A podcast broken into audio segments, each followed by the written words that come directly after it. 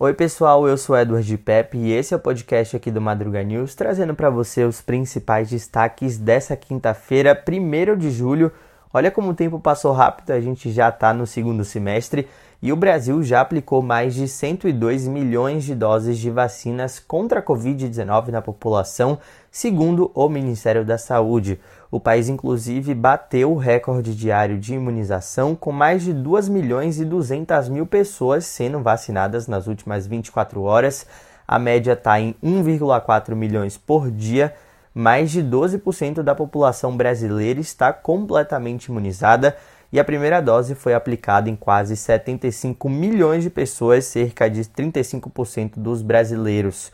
Segundo a Fiocruz, esse avanço da vacinação já produz uma importante queda na mortalidade e também na situação dos leitos aqui no Brasil, apesar ainda do grande índice de transmissão da doença, pelo menos oito estados estão com situação de UTI crítica.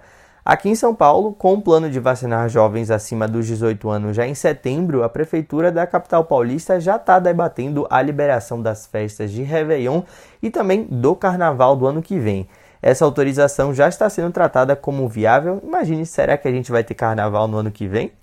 Do Brasil, a gente vai para a Europa, por lá os casos de Covid-19 aumentaram 10% depois de 10 semanas consecutivas com quedas nos contágios. O continente vive um processo de reabertura depois dos altos índices de vacinação. O fim dessas restrições e também o aumento das viagens e eventos com público, como a própria Eurocopa, são apontados como alguns dos culpados para essa situação. A Organização Mundial da Saúde até fez um alerta sobre uma possível nova onda do coronavírus no continente, já que muitos países estão registrando também casos da variante Delta, que foi aquela originada na Índia e que é bastante transmissível. Nessa quinta-feira começou a valer na União Europeia aquele passaporte verde que libera a entrada de viajantes totalmente vacinados sem a exigência de testes ou quarentena. Por enquanto, as fronteiras estão abertas para quem recebeu as vacinas da Pfizer, Moderna, AstraZeneca e Janssen, mas os países têm autorização para abrir algumas exceções, como é o caso da Suíça e também da Grécia, que liberaram a entrada de visitantes que foram vacinados com a Coronavac, a vacina chinesa produzida pela Sinovac, foi aprovada pela OMS. Atravessando o Atlântico nos Estados Unidos, a justiça negou o pedido da cantora Britney Spears para acabar com a tutela que o pai dela, James Spears, tem sobre o patrimônio e também a vida da artista desde 2008.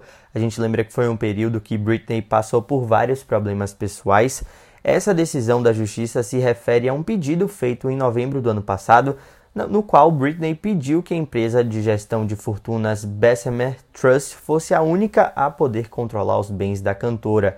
A empresa, nessa quinta-feira, pediu para deixar a tutela depois que a cantora disse que considerava abusivo esse acordo jurídico, então James Spears voltou a ser responsável pela fortuna avaliada em 60 milhões de dólares. Em um depoimento bombástico na semana passada, Britney Spears falou que está traumatizada, que chegou a ser forçada a fazer uma turnê em 2018 e que também tinha vontade de engravidar de novo, mas não foi autorizada a retirar o DIU de seu corpo.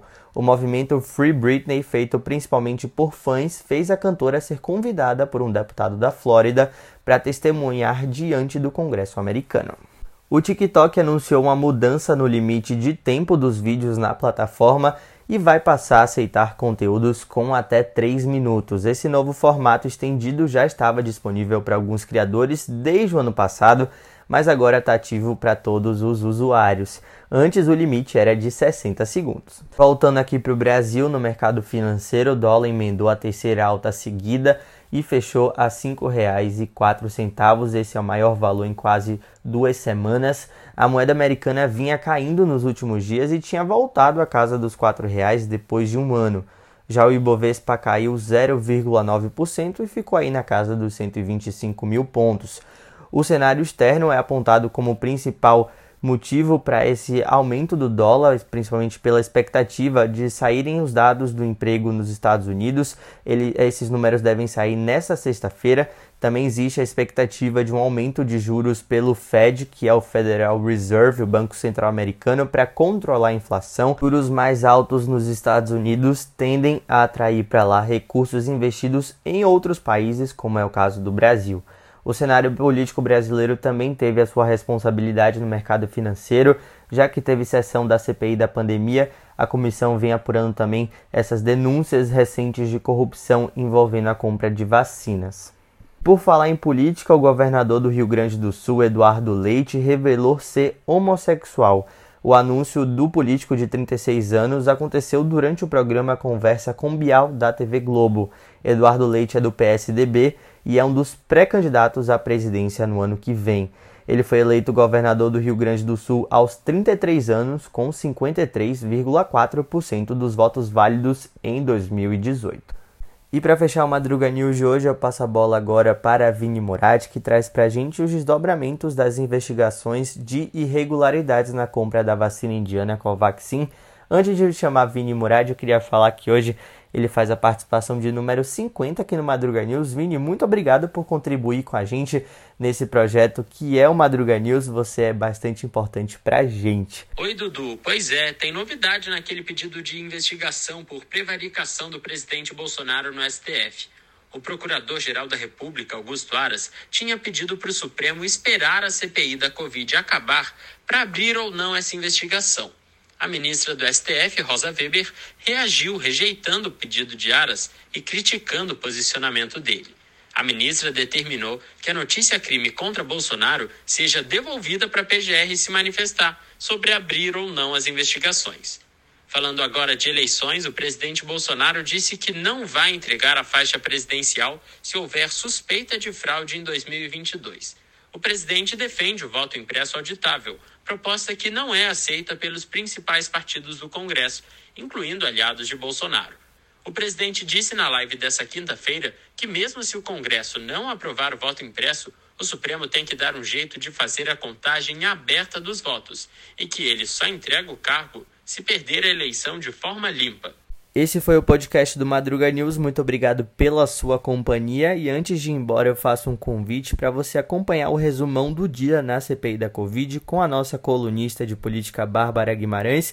Ela falou sobre todas as polêmicas envolvendo o depoimento do revendedor de vacinas Luiz Paulo Meneghetti, que falou à CPI nessa quinta-feira. Você pode acompanhar esse resumão tanto no IGTV quanto aqui no seu player de podcast favorito na nossa conta do Madruga News.